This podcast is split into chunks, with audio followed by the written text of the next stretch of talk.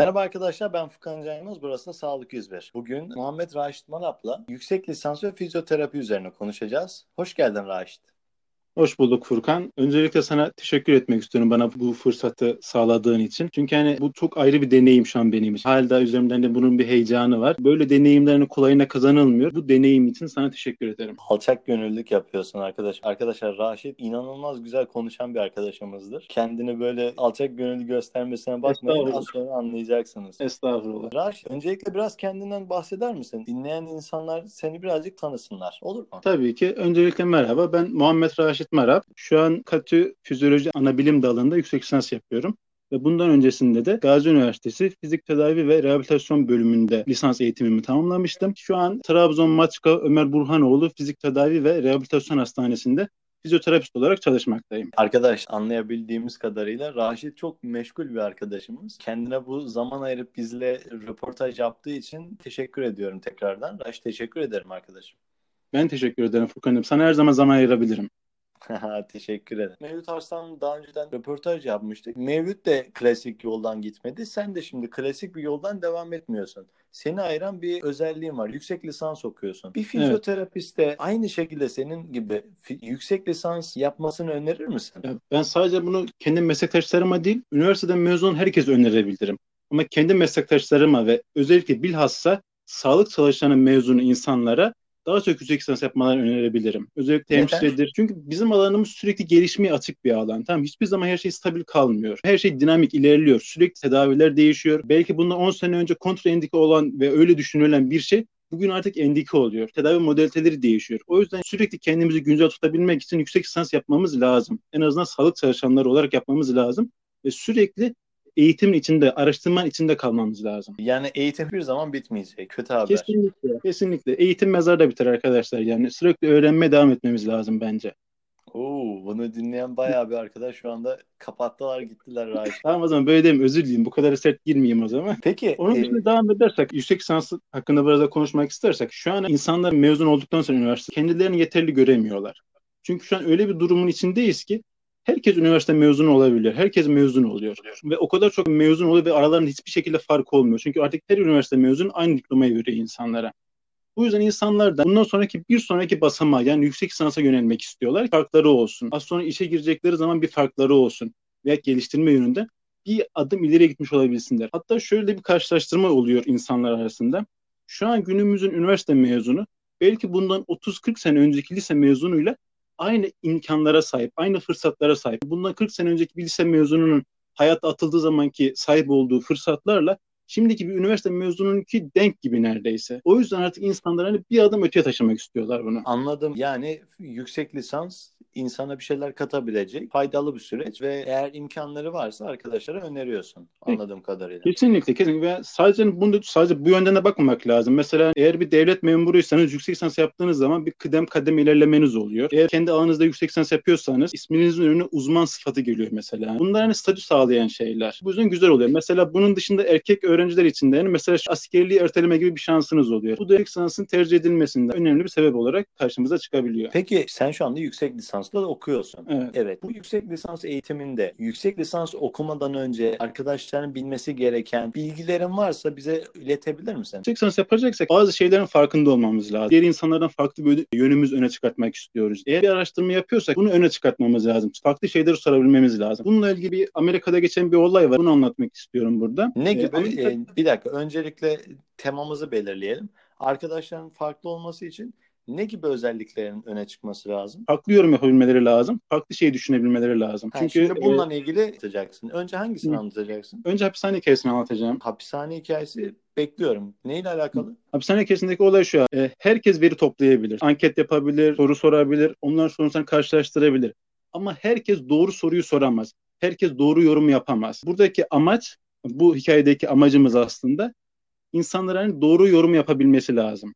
Hikaye ne? Hikaye Hikayesi ne? Olay şimdi şey Amerika'daki bir hapishanede geçiyor. Orada görevliler bir araştırma yapmak istiyorlar. Tekrar araştırmadaki amaçları şu. işte mahkumların IQ'larını ölçmek istiyorlar ve bunu toplumdaki normal bireylerle karşılaştırmak istiyorlar. Ve IQ testini yapıp karşılaştırma yaptıkları zaman da mahkumların zeka seviyesinin normal topluma göre daha düşük olduğunu görüyorlar. İşte bunu bir araştırma yapıyorlar. Bir makale yapıp bunu bir basıp yayınlamak istiyorlar. Yayınlarken de yorum kısmına şöyle diyorlar. Mahkumların zeka seviyesi daha düşük oldukları için suç kavramını tam olarak anlayamadıklarını, vicdan muhakemesini tam olarak yapamadıklarını, zaten zeka seviyeleri düşük oldukları için toplumda dezavantajlı konumda olduk, olduklarını, eğer zekaları normal seviyede olsa suç işlemeyeceklerini diyorlar. Tam makale yayınlanacakken olaya bir bilim insanı dahil oluyor. Ve dahil olan bilim insanı makaleyi yazanlara yani araştırma yapanlara diyor ki sizin yönteminiz hatalı, bulduğunuz sonuç hatalı, yorumunuz ise komple hatalı. Çünkü Neden? bizim çünkü bizim sistemimiz sadece IQ'su düşük suçluları yakalayabiliyor. Zeki suçlular sistemden kaçabiliyor. Bu yüzden hmm. yani e, örneklem hatalı zaten. Bu yorum yapabileceğin örneklemin hatalı senin. Senin yaptığın testte yapabileceğin yorum sistemin IQ'su düşük suçluları yakalayabildiği olması lazım. Buradaki en başta söylediğimiz şeye geliyoruz. Herkes burada veri toplayabilir. Herkes verileri SPSS'e işleyip bir karşılaştırma yapabilir, bir tablo yapabilir orada. Ama doğru yorum herkes yapamaz. Yüksek lisans yapıyorsak bilim dünyasına bir giriş yapıyoruz. Yaptığımız şeyler literatüre giriyor. Eğer literatüre yanlış bir şey sokarsak toplumu ve literatürü yanlış yönlendirmiş oluruz. Bu bazen istemeyerek olur. Bazen de bazı kurumlar, firmalar bunu isteyerek yaparlar. Özellikle ilaç firmaları bunu yapabilir. Biz bunları ısmarlama makaleler diyoruz. Bir konu hakkında, bir ilaç hakkında, bir hastalık hakkında ısmarlama makaleler yazdırılır. Hmm, çok güzel. Ve bunun tabii akademide Avcı Dergi bölümü de var. Ama onu başka bir bölümde inşallah anlatırsın. Peki böyle başka hikaye var mı? Güzelmiş. Hoşuma gitti. Hı-hı. Başka bir hikaye var mı böyle? Bununla ilgili ben akademik lisansüstü eğitimine başladığımdan beri kulağıma küpe iki tane hikaye var. Biri bu hapishane hikayesidir. Bir de hani okuduğum bir makalede gördüğüm bir hikaye vardı. Bilimde nasıl başarılı oluruz konulu bir daha çok temel bilimlerle ilgilenen e, akademisyenler içinde. E, ama yani neden yani, bahsediyor? Bunu da işte bir okuduğum bir makalede görmüştüm. Makalenin başlığı How to Succeed in the Skies'tı. Ya daha çok hani temel bilimlere çalışan e, araştırma öğrencilerine yönelik bir makaleydi. Ama bunu yüksek lisans yapan her öğrencinin okuması lazım. Çünkü bayağı genel bir yazılmış bir makaleydi. Daha çok araştırma yapmak isteyen öğrencilere yönelik bir makaleydi. Makalede hikaye şöyle başlıyor. Günlerden bir gün kırlarda bir tavşan dolaşıyormuş ve bir kurt gelip tavşanı tek lokmada ağzına atmış. Tam tavşanı yiyecekken hani tavşan birden demiş daha dur ben daha doktoramı yapmadım lütfen beni yeme demiş. Bunun üstüne kahkaha atmaya başlamış mı? Kahkaha ata ata tavşan ağzına tükürmüş ve kahkaha atmaya devam etmiş. Ve sonra da şunu demişti. Tavşan ve doktora mı? Doktoranın tezi ne hakkında demiştin. Acaba hani havuçların besin değeri hakkında falan mı yazıyorsun demiş. Bunun üzerine tavşan demiş ki hayır demiş. Üstünü önce bir silkelemiş düzeltmiş demiş ki hayır demiş. Ben demiş doktora tezim tavşanların evrimsel olarak kurtlara karşı üstünlüğü hakkındadır demiş. Kurdun bir anda yüzü düşmüş. Demiş ki az önce sen benim ağzımdaydın. Kime şaka yaptığına dikkat et. Tavşan da istersen sana bunu kanıtlayabilirim. Çalışmalarımı görmek için istersen benimle beraber e, inime gelebilirsin demiş. Ve beraberce tavşan önde kurt arkada ve tavşanın yuvasına doğru gitmeye başlamışlar. Yuvaya varmışlar. Tavşan önde kurt arkada yuvaya girmişler. Belli bir süre sonra tavşan yuvadan çıkmış. Tekrardan kırlara dönmüş. Ama kurttan hiç ses seda yok. Daha sonra tavşan inine inip baktığımızda inde üç tane oda var. İlk odada tavşanın burada kişisel çalışma odası. Her tarafta makaleler var, havuçlar var, her taraf kağıt dolu. Bayağı dağınık bir çalışma odası var. İkinci oda ise tezim materyal odası var ikinci odada da. Burada da kurt kemikleri var, işte kurt kafatasları var, yani materyallerin olduğu oda var. Üçüncü odada ise tavşanın danışman hocası olan ayı var. Az önceki kurtu yemiş şu anda dişini karıştırıyor kürdanıyla beraber. Süper. Yani bu hikayeyi İngilizce'de çevirince daha komik olur ama yani buradaki mesaj genel olarak şu. Yani benim çıkarttığım mesaj genel olarak şu akademik camia biraz acımasız olabiliyor bazen. Bazen senin çok güzel bir tez konun vardır ama yeterli danışman desteği alamazsın. Tez, yani mükemmel tez konun vasat bir tez olarak sonuç olarak ortaya çıkar.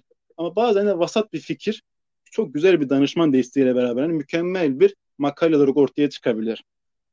Bu yüzden hani eğer akademik camiye girmek istiyorsanız, eğer hani burada ilerlemek istiyorsanız bir, öncelikle doğru soruları sormanız lazım. Doğru yorumları yapmanız lazım. İki, size yol gösterecek iyi bir danışman bulmanız lazım. Yani diyorsun ki orman kuralları geçerli burada. Canını Kesinlikle. kurtarmaya çalışacaksın. Kesinlikle. Yoldaşını iyi seçeceksin. Çok hoşuma gitti. Bunları Hı. ben de inşallah okurum bir yerden. Makaleleri istiyorum senden. Olur atarım ben sana makaleyi. Bittikten sonra tamam Hı. teşekkür ederim. Neden? Tamam anladık. Yüksek lisansı kısmını anladık. Şimdi sen de diğer bir özelliğin sen bu işi Trabzon'da yapıyorsun, memleketinde yapıyorsun. Bizim bu memleketin Trabzon'un fizyoterapi açısından içler acısı bir durumda mıyız yoksa gelişme var mı? Yani buna iki farklı açıdan yaklaşmak lazım. İlk Bilmiyorum. olarak yerel olarak yaklaşırsak hani Trabzon halkının tedaviye yani cidden ihtiyacı var. Neredeyse her haneden bir kişi neredeyse tedavi almak istiyor. Ve yani bir hastalığı oluyor yani. Hani diyor ki hani fizik tedaviye ihtiyacım var. Bunu çok duyuyoruz. İkinci herkesin değil yani her haneden hani en az bir kişinin neredeyse tamam, mübalağa yaparak hani birazcık hani. Tedavi derken fizyoterapi evet, evet. tedavisine ihtiyacı var. bir an hızlı konuştum sanırım olabilir. D- dinliyorum Raşit. Tedaviye ihtiyacı olan insan sayısı Trabzon'da bir hayli fazla. Bunun yanında il geneli spor komplekslerimiz çok fazla, spor kulüplerimiz çok fazla, spor faaliyetlerimiz çok fazla.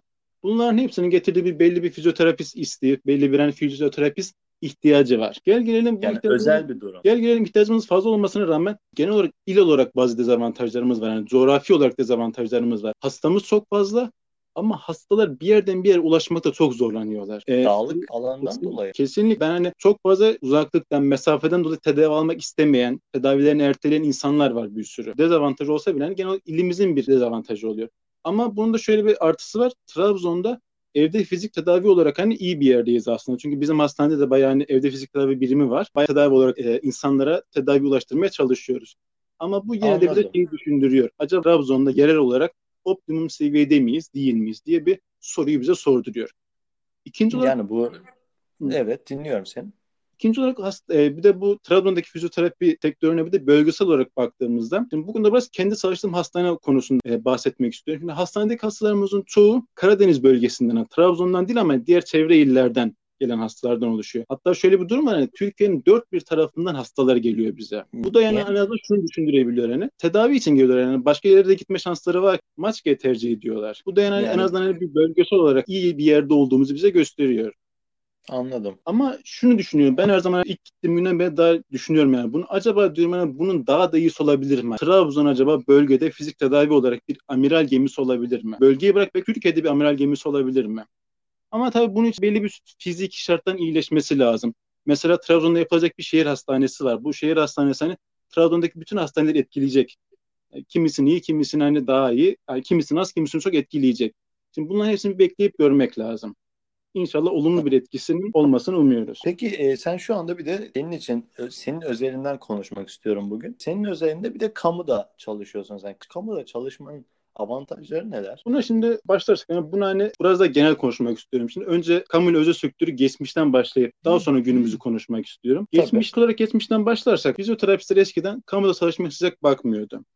Çünkü özel sektörde hem kazançları çok fazlaydı hem e, özgürlükleri çok fazlaydı hem de otonomileri vardı belli bir tamam mı? Hani rahatlardı özel sektörde. Onun dışında kendimden de bir örnek verecek olursam ben üniversite ilk başladığım dönemde ben gelecek planlamını yaparken hiçbir şekilde kamuda çalışmayı kendi planlarım arasında dahil etmiyordum. Asla kamuda çalışmam hani en son çare belki kamuya giderim tarzında bir düşüncem vardı.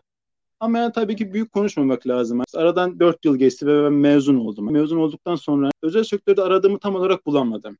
Ondan sonra işte kamuya yöneldim. Şu an Maçka'da Ömer Burhanoğlu Fizik Tedavi Hastanesi'nde çalışıyorum. Çok güzel. Günümüze gelecek, günümüze gelecek olursak artık hani fizyoterapistler artık özel sektörü çok fazla tercih etmiyorlar. Çünkü artık kamu daha avantajlı hale geldi. Hem şartlar olarak hem maddiyat olarak ki bunun yanında bir de memur olmanın getirdiği ayrı bir haklar var. Bunların da işte bu hakların olması, ayrıca memuriyetin verdiği farklı bir güvence var bu durumun Peki olması. Raşit yeşil pasaportun var mı? Yeşil pasaport bayağı bir sene çalışmam lazım. Aa, ama te... ama benim babam öğretmen olduğu için babam da memur. Ondan yararlanıp alabiliyorum herhalde. Çok güzel. Böyle küçük bir parantez, aç parantez, kapı parantez Hı. yapalım. Devam et sen. İşte mesela e, şunu düşünecek. Mesela şu an izolasyon döneminde bile hani devlet memuru olarak ne maddi olarak bir sıkıntı çekiyorum. Yani, ne de hani bir iş kaybetme korkum var. Bunun yanında güzel avantajları var kamuda olmanın. Geleceğe konuşmak istersek Türkiye'de değişimler çok hızlı oluyor. Geçmişten günümüze çok hızlı bir değişim oldu fizyoterapistlerde.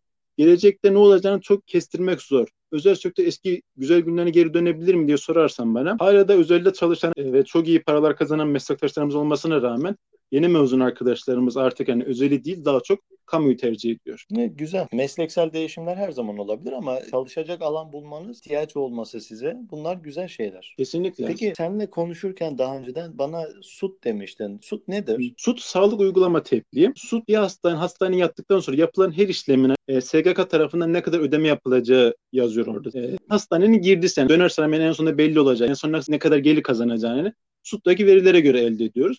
SUT'ta da yani fizik tedavi hastaları dört gruba ayrılıyor. A, B, C ve D diye gruplara ayrılıyor. A grubu biraz daha hani inmenin olduğu grup. Yani inme ve CP'nin da dahil olduğu. İşte bunun sonra B, C, D'ye gidiyor. İşte C grubunda da işte kırıklar var. Yani kemik kırıkları var. İşte hani humerus kırığı, femur kırığı tarzında kemik kırıkların yani. olduğu grup. Buna göre e, sınıflandırılır. Hmm, anladım. Peki bu şartlarda baktığında, bu çerçeveden baktığında fizyoterapi bir lüks müdür insanlar Fizik tedavi maalesef bir lüks aslında bakıldığı zaman. Güzel bir soru sordun. Aklıma bizim hastanede yaşadığımız bir olay geldi. Hastanede de bir gün bunun bir konusu geçti arkadaşlar arasında.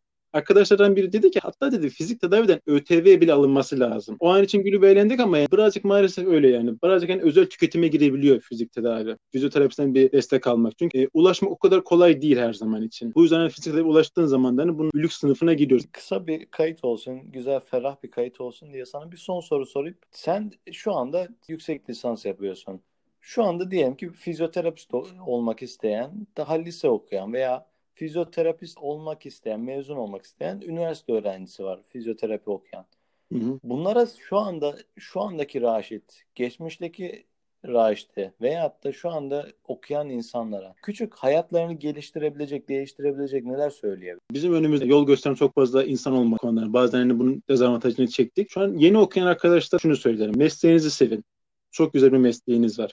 Tedavi yaptıktan sonra hastalardan hasta yakınlarından bunun geri dönüşünü çok güzel alıyorsunuz. Ruhen sizi doyuracak bir mesleğiniz var. Bunu hiçbir zaman unutmayın. Gün sonunda hani yorulsanız bile en sonunda hani sizi mutlu eden, size haz veren bir mesleğiniz var. Bir fizyoterapistin bir başka bir fizyoterapiste karşı bir yarış içinde olmaması lazım bence. Çünkü bazen ne bir, olmaması lazım duyamadım. E, bir yarış içinde olmaması lazım. Çünkü bazen başkaları değil de biz birbirimize çok fazla zarar verebiliyoruz. Bunu çok görüyoruz. İş yeri, bir özel firmaya, bir özel hastaneye veya bir özel kuruma başvuru yapıldığı zaman iki fizyoterapistin hani birbiriyle yarışarak hem maddiyat yarış araştırması, daha uzun çalışırım, daha çok çalışırım tarzında konuşması gibi şeylere birbirine zarar veriyor. Bunları yapmamaları lazım. Emin olun. Anladım. Yani bu herhalde Türkiye'deki, Türkiye'deki değil, dünyadaki herkese kendi yolundan ilerle. Rekabet kendi içinde olsun. Kesinlikle. Başkalarına Şöyle, karşı değil. Sen her zaman bir önceki günkü kendinden daha iyi olmaya çalış. Başkasının iyi olmaya ya, çalışma. Mükemmel. Mükemmel. Tam bu cümleyi arıyordum işte. Aynen. Tamam Çünkü hani e, başkalarının ayağını kaydırarak hani yükselmek hani bir yere kadar oluyor tamam Ve hani bu sahte bir yükseliş oluyor. Bir yerden sonra elbet hani ayağını başkasına kaydırabiliyorsan ama yani başka birisi gelip kendini geliştirerek seni yandan geçebiliyor. Bunlara iyi dikkat etmeniz lazım. Anlık düşünmeyin. Daha uzun planlar kurun. Anladım. Çok güzel. Aslında bu dediğin şeyi anlık düşünmemeyi hastalar için de önerebiliriz herhalde. Kesinlikle. Ya mesela hastalar diyorlar mesela biz hastaların genelde şöyle bir beklentisi vardır. Yani işte tedaviye gideyim hemen X tedavide hani tamamen iyileşip geri döneyim. Aslında böyle bir dünya yok. Çünkü hani çoğu hastamız da şöyle bir durum var. Bir birikimsel bir hastalık var. Belki de hani 15 yıl, 20 yıl boyunca hasta hastalığını provoke ediyor. Mesela bir yerin bir bel fıtığı varsa 3 yıl 5 yıl tedavi almıyor, işte devam ediyor, ağrıya dayanıyor. Devam ediyor, devam ediyor yani en hani dayanamayacağı zamanda da işte tedavi almaya başlıyor. İstiyor ki bir anda iyileşeyim. Sen bir anda kötü olmadın. Sen 10 yılda kötü oldun. Bir anda iyi olamazsın. Egzersiz bir ilaçtır aslında tamam mı? Her nasıl hani bir antibiyotin hani belli bir kullanma dozları vardır. Hani bunu doktor belirler. Doktorun belirlediği bir dozlar vardır. Aynı şekilde egzersiz de bir reçete halinde verilir. Egzersiz de bir reçetedir. Egzersiz de bir ilaçtır. Bu yüzden onun dozları vardır. Onları doğru dozda alırsan iyileşmeyi görürsün. Bazı hastalarımızda şu vardır hani sanki elimizde bir sihirli bir değnek var ve hemen herkes bir anda iyileştirebiliriz gibi düşünüyor. Bazen şöyle olur yani bazı hastalar vardır tek seansla iyileşebilirler. Azdır, nadirdir. Genel olarak fizik tedavi süreç isteyen bir alandır, tedavidir. Sabrın sonu selamet diyorsun. Tabii tabii. Bir de şey vardır, zahmetsiz rahmet olmaz vardır yani. Bilirsin sen. Çok, çok güzel oldu. Raşit çok memnun oldum seninle yaptığım podcast bölümünden. Teşekkür ederim. Aslında ee, ben çok mutlu oldum. Sözünü kestim kusura bakma ama hani, hani hem beni davet etmenden dolayı çok mutlu oldum. Hem buradan bu deneyimi yaşamaktan dolayı çok mutlu oldum.